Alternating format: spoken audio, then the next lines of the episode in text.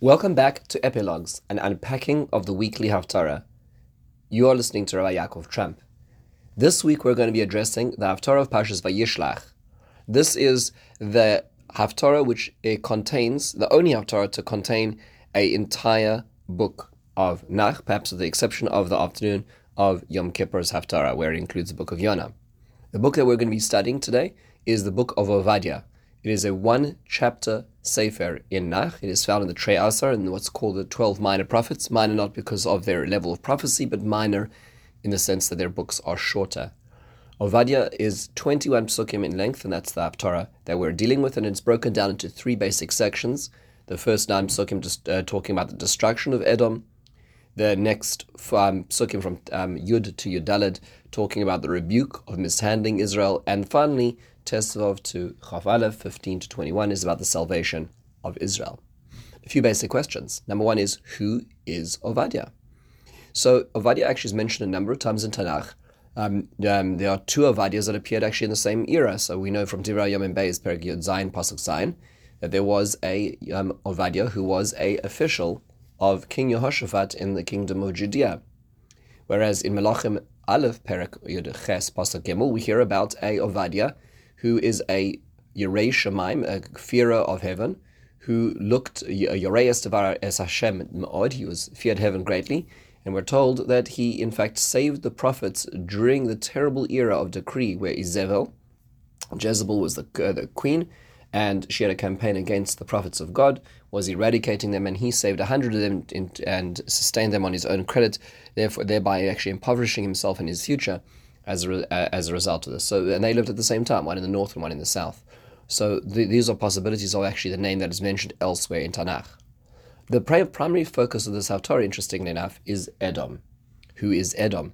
Well, in the Torah, and this is why it is connected to Parashas um, Vayishlach predominantly, um, which is a showdown between Yaakov and Esav, Edom refers to Esav. Esav is the brother of Yaakov, and Yaakov negotiated with him, tricked him, ran from him, appeased him, and blessed him. We have this the entire um, story moving from Toldos to Vayese to Vayishlach. This climax now leads to this focus on Edom as well. Um, it's a, it seems to be a seesaw effect, as uh, that there seems to be one in power and the other one is not in power, as Rivka was prophesied to at the beginning when she had that conflict in her womb. She was told, that there's going to be a one will be mightier than the other, and that's going to be always at conversely, uh, inversely proportional um, times. Um, as a nation, who is Edom as a nation? Well, that's a little more complex. The area that Edom occupies, which was the area of Seir, which Esau conquered, is towards the south area of the country Jordan today. So that's the southeast um, area of um, where uh, across the Jordan where Israel is today below the Dead Sea, and that's sort of the area where Petra, those uh, the, uh, people are going sightseeing, that area is where Edom was. Um, it is interesting that there are many prophecies about Israel taking back his land at the end of days. Har Esav refers to the, the mountains of Esav in that area where they used to be predominant. Um, it is interesting that during the times of Yehoshaphat and Achav, when these two Avadias were in power, um, when these two Avadias lived, at least the, that we see in Tanakh, um, it was a period in which it was the end of the colonization of that area. When David HaMelech um, conquered the area surrounding Israel, Edom was one of the nations that was subsidiary to the nation of Israel, paid taxes, was not allowed their own king, and um, and it was during this period of time of Achav and Yehoshaphat that that um, subservience was being questioned and their uh, independence was being formed. So there's an, certainly an element which is related as well to that as well. However, it seems that Edom takes on a bigger role. That bigger uh, Edom seems to symbol, symbolize evil in nations, perhaps because of his closeness. In fact, so uh, the Sifrei famously says that Edom, in fact, equals Rome, and this is the the, the final the final battle between the expression of the ideology of Yaakov and Esav, which is in our parsha, is expressed here as well. Which leads us to the question: Is why would Ovadia, this prophet, um, um, give a prophecy about this bigger picture when he, that wasn't really what he was living. Edom wasn't the main issue of the time. It wasn't. Yes, there was certainly we'll call it call it uh, tension in the col- the colonies, but it wasn't a. Uh, I mean, it wasn't seen as the, the main issue, the existential issue of the of the days. the Gemara asks this question, Sanhedrin Daf Lametesam Beis, and the Gemara, uh, the Gemara says, Chazon Avadia. It says, Maishna Avadia le Edom. What is he, why is he talking about Edom?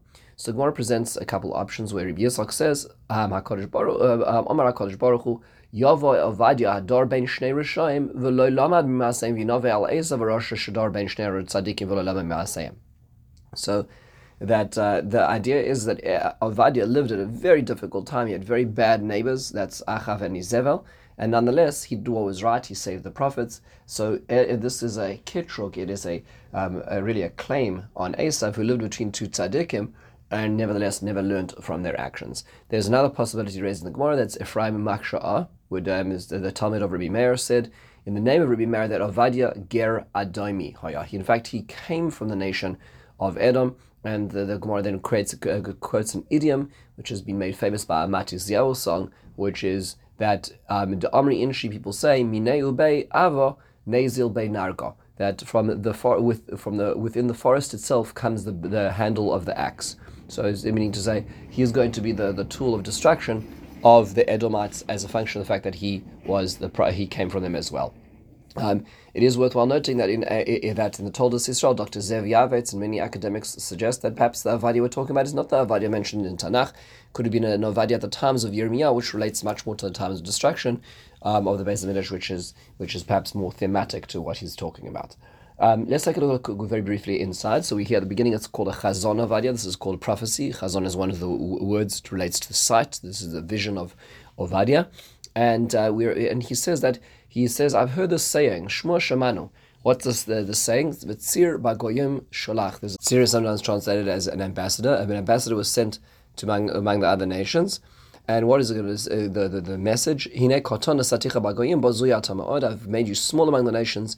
You've been very disgraced, and you and you're going to be misled by the aspirations of your heart because you should know even if you go high like the eagle in if you're going to make your nesting place among the stars don't just realize I'm going to bring you down. There's going to be a, a time limit for your success as well and Akash Baruch describes that on those days that uh, no matter how arrogant you're going to be I'm going to destroy you I'm going to destroy your wisdom your wise people. Mikotel. I'm going to stop the, the terrible things that you're doing in the world. So just a few basic questions. What is this tzir? that is sent to the nations. What's this ambassador to the nations? Abarbanel explains. That Abarbanel sees this very much as a as a description of the of of Europe um, during the time that he lives, which is around the, four, the end of the 1400s, beginning of the 1500s. He says that uh, Christianity will conquer Jerusalem as one of its holy sites and it will take it from Egypt, and in doing so, will kill many Muslims, and the many Muslim countries will converge around Jerusalem in retaliation. So we're talking about a war between East and West, between two different monotheistic religions. And this is very much contemporary to what the Abarbanel was witnessing, because if you remember, the Abarbanel lived through the Spanish expulsion of the Jews, and it's a worthwhile understanding that that Spanish expulsion of Jews was, did not come in a vacuum. It was the culmination of a war effort against the Moors, as the Catholic, or that there was only there was only Catholicism at the time, um, as Christianity was clearing the Iberian Peninsula of the Moors, and fueling the war effort was the Jew was a lot of the Jewish money, which was part of the reason for the expulsion, was to be able to capitalize on the rest of that and to clean the Iberian Peninsula of both the the, the non-believers, whether they be Muslim or Jews, and there was a belief that at the turn of the century, in the 1500s, Christ- the Christians would once again send another crusade under Isabella and Ferdinand to the Holy Land to reclaim Jerusalem. And this was really the talk of the time, this sort of this pre-messianic feeling within Christianity.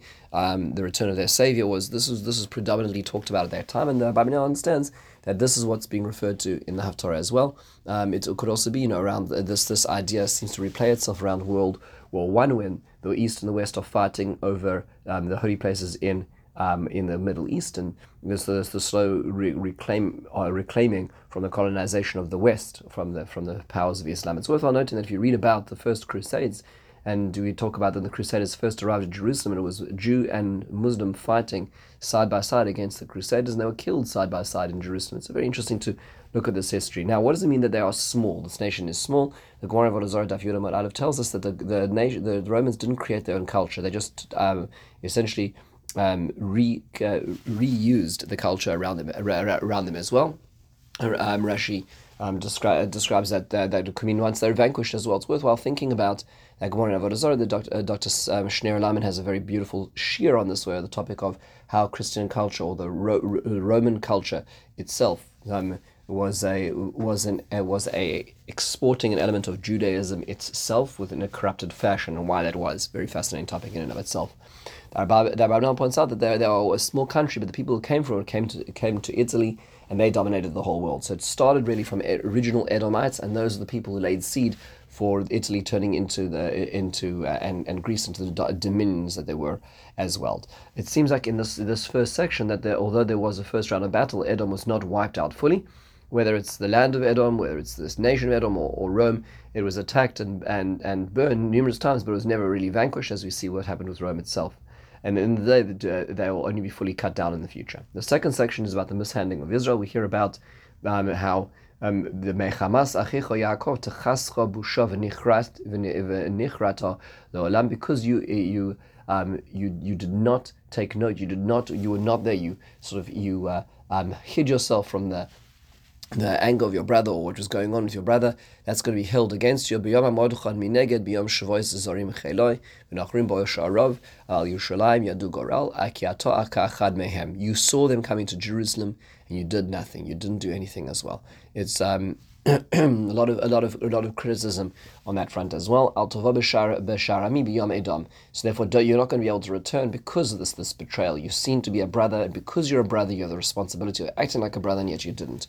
Um, when did this actually occur? So Ibn Ezra says it was around the destruction of the first base of Hamikdash, when the Edomites did not come to join the alliance with with uh, with Israel, um, with Judea. The Radak says it's later on. It's referring to when the Rome the Romans conquered um, um, Israel at the times of Bayis Sheni. The Abarbanel says it may be both, since because the elements of of, of, of, them in both of these times, and they're seen as whether they're the perpetrator or they're bystander, they are they are considered more um, responsible, culpable because of their relationship to us as well. It's worthwhile reading the, the annals of the destruction of the second Beis Hamikdash, as is described in Josephus, and understanding there was this interesting episode that happened with the Idumeans, who, uh, who on the one hand were an ally of Israel, but ended up um, conquering the city just before the Romans came and uh, killing the last Kohen Gadol, um, in a, in a sense to protect the city, but ultimately led to the full the, the full anarchy of the city under the zealots which which led to the fall before the Romans. Worthwhile thinking about that as an, another another place as well. And finally, in the in the section three, we hear about the final battle. We hear about Yom Hashem al Hakol There's going to be a day of battle against all the nations, and and and this is and it's going to sound like it's going to surround Har Zion, the Mount Zion, which is the mountain adjacent to Har. Um, it's often used as a metaphor for the Beis Hamikdash, but it's actually the adjacent mountaintop. It's the mountaintop where most of the Jewish quarter is on, is, is actually where Har Zion is today. And um, Uvar Zion Yitia Pleita Kodesh. There's going to be a there's going to be there's going to be refuge over there. Vaya Beis Yaakov Eish, Ubeis Lehava, Ubeis Lakash. It's going to be the house of Jacob is fire, the house of Joseph is the is the spark, and the house of Esav is the straw, and it's going to be that Yosef is going to be the spark which leads from the fire to the straw, and that'll uh, catalyze everything that will go on there afterwards. Rashi quotes us famously that this is the reason why Yaakov you know, felt comfortable going back to his land when Yosef was born, because he knew that Yosef was this protection agency or this aggression, aggression agency as well. And finally, uh, Kodesh Baruch Hu describes the Galus Echel Hazeh, and this, this, this exile which began, Livnei Yisrael, Asher Kananim, Ad Galus Yerushalayim, Asher Bitzfarad, Yerushu Arei HaNegev, they'll come back to Israel from all the places they were. And uh, finally, finally and famously, the pasuk is "V'alu Moshe Martzion Ishpotes Harisav V'Yisol Hashem Amlucha." The Mosheim, the those those saviors will come to Har to, to, to judge the mountain of Esav, and it'll be dominion to Hakadosh Baruch Hu. When is this final battle taking place? So Ibn Ezra says it could be when Nebuchadnezzar battle, battles Edom after the fall of Judea and exiles them and they never really return, as described in Malachi. The Radak says it could be later on in the second Beis Hamikdash in the times of Hyrcanus when he reprised the Romans. Um, uh, says these are too short sighted. It's referring to the final battle against Christianity um, in the future, um, with Judaism and Christianity itself. Now, um, what does it mean that Yosef will be the spark? Abarbanel says there'll be an element of kibbutz galiot. There'll be there'll be this uh, idea of all the different exiles coming in to, to Israel and coming together. Um, this is seen generally mystically as the idea of Mashiach ben Yosef, the precursor to the Mashiach ben David, Rav Kook actually very st- strongly noted that it could be that Theodore Herzl was uh, was an element of the Mashiach ben Yosef, the, an idea of the person who brought back so many Jews to the land of Israel, even without we'll call it the spiritual spark, but uh, by the material spark, which is the precursor, that's going to be the first stage of the stage of the Geula as well. What does it mean? What's this business with all these galuyos? Abarbanel says, if you read the pasuk, it, it really is actually literal. It's referring to, if you look at the, the names, Sarfas and Sfarad refers to Spain and France. He says that, and he says these refer to the actual places that the Jews would be in all the nations of the world, and they will now come back against all their persecutions, the Otodufes, the inquisitions, the all the terrible, terrible expulsions, the terrible things that Jews have been through in every exile, they'll finally be recompensed. And finally, Va'alumar Shema Zion is going to refer to when the nation of Israel will, will come back to Har Zion and take it back again from the dominion of the world. He, uh, the Abarbanel thinks, of course, this refers to Rome, but it could mean perhaps metaphorically to more. And this comes back to our parsha because in the end, um, Esav makes the proposition after he makes peace with Yaakov. He says, Let's go together. And, ya- and Yaakov refers, No, uh, we can't do this. Yodea, Adoni Yodea. Uh, my, my master knows the children are, are soft, the children are, are weak. And uh, Rashi explains that he's not referring to at the time now. He's referring to in the future. He says there's going to come a time where you're going to want to make an alliance. You're going to want to be the same. You're going to want to want to, want to converge cultures. And Yaakov Avinu says it doesn't work because of the because of our education, because of our future. That we're going that battle will have to still be fought. We still need our separateness. And this is part of what the ancient prophecy of Avadia, which still resonates in today's day and age. Have a wonderful, meaningful day and beautiful Shabbos.